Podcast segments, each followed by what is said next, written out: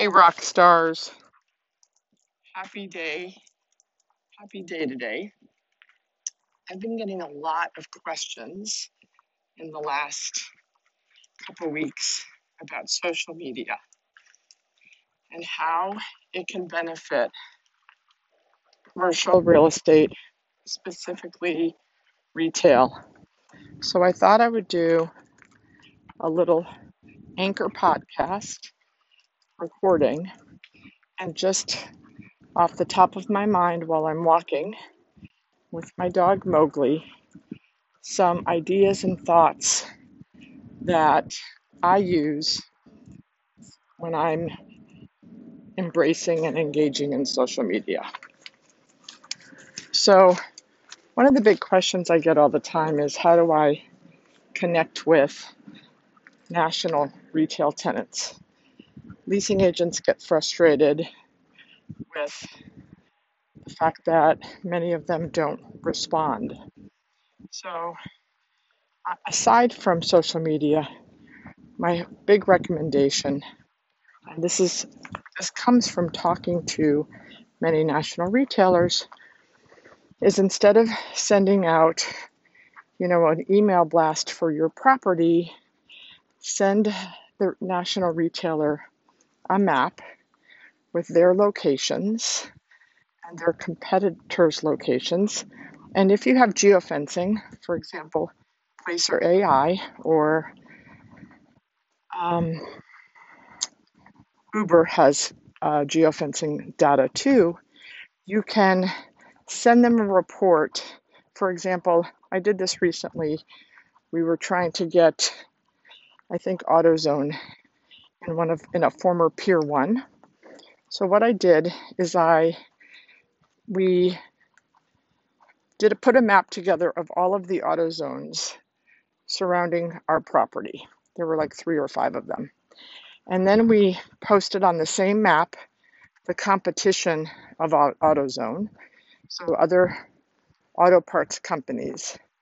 And then we sent a report from Placer that showed in the three AutoZone locations what was their traffic.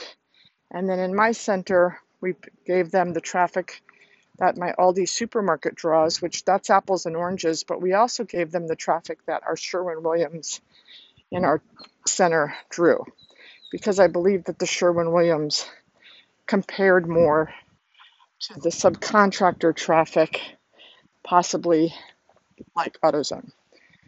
Um, so, but how does social media come into play with this? When I travel the country and help leasing agents lease properties in markets I'm not familiar with. So in South Florida, I don't I certainly don't know all of the real estate managers for brands that I haven't done a deal with, and I don't know all of the brokers. Um, I know a bunch of them in South Florida, but when I travel to places like Alabama, Louisiana, Reno, Nevada, I don't know those people. So what I do when I'm with the leasing folks is we we refer to LinkedIn. And we reach out to LinkedIn if we're looking for the Jimmy John's real estate manager and then we I see if I'm connected to them, which would be great. But if I'm not, I just send them a message or DM on LinkedIn and say who would I speak to you on this. Recently, I did this with Regal and Regal Cinemas. Um, I sent it to one guy, and then he referred me to a different person. And I also did this with Barnes and Noble. I saw an article that they're opening new smaller stores. I went to my LinkedIn connections, found this guy Eric, who I'm connected with, reached out to Eric and said, "Who is my guy for South Florida?" And then he connected me with Howard Spiva. So that's how I use LinkedIn to get contacts and pursue that. Now, obviously, there's other ways to get national retailers not using social media. You can look at the ICSC directory. You can call the corporate headquarters. Um, sorry, we're going to have, you're going to listen to a dog barking for a little bit. Um, and then the other way I use social media, LinkedIn, is let's say I'm looking for a broker for one of my clients in Philadelphia. So this dog is super little, and my dog is really big. And I wish I could show you the video. It's very funny. Sorry about the noise.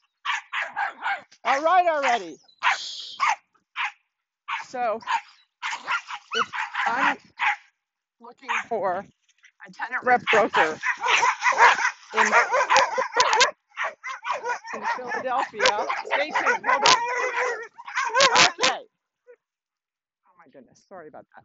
So if I'm looking for a tenant rep broker in Philadelphia, I can post on LinkedIn, hey, my client is opening new locations. This is their use. You know, they're looking for land or they're looking for second gen restaurant space. I can post it on LinkedIn and some people comment and with their recommendations and some people DM me. So that's a really great way. And even if you don't have a lot of connections on LinkedIn, let's say you just got on LinkedIn, but you know people in the industry that have a big following, you can either tag them in your post and that, you know, and then they'll reshare it, or you could send the post to them via text or email and ask them to share it or repost it. So, if some of you guys that follow me know that every time I see a job opening or a position advertised on LinkedIn in our industry, I try to repost it. People say, well, you know, how have you been able to get 22,000 connections? And really, it's taken me, I think, about six years and up to two hours a day. Uh, and I'm not kidding. So, someone someone just asked me, can I buy followers? I, maybe you can. I I think that there certainly are companies that you can do that with. I don't really think they would be authentic and people in our industry, right? So I I did not do that. Um, there was a time earlier on though that I would type in like I'd be standing in the supermarket grocery line and I would type in in the search bar VP of leasing or real estate manager and if a bunch popped up I would click and add them or invite them and there's more dogs. Oh my goodness. All right.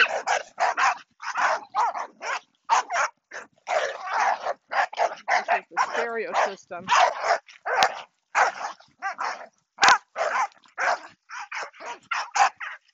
Okay.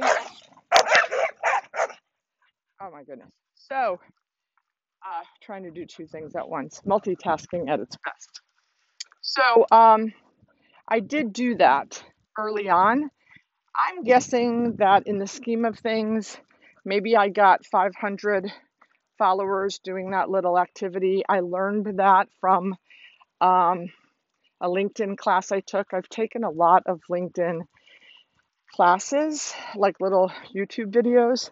I also hired Judy Fox, who is a LinkedIn expert. I was part of a, a group training class that she did.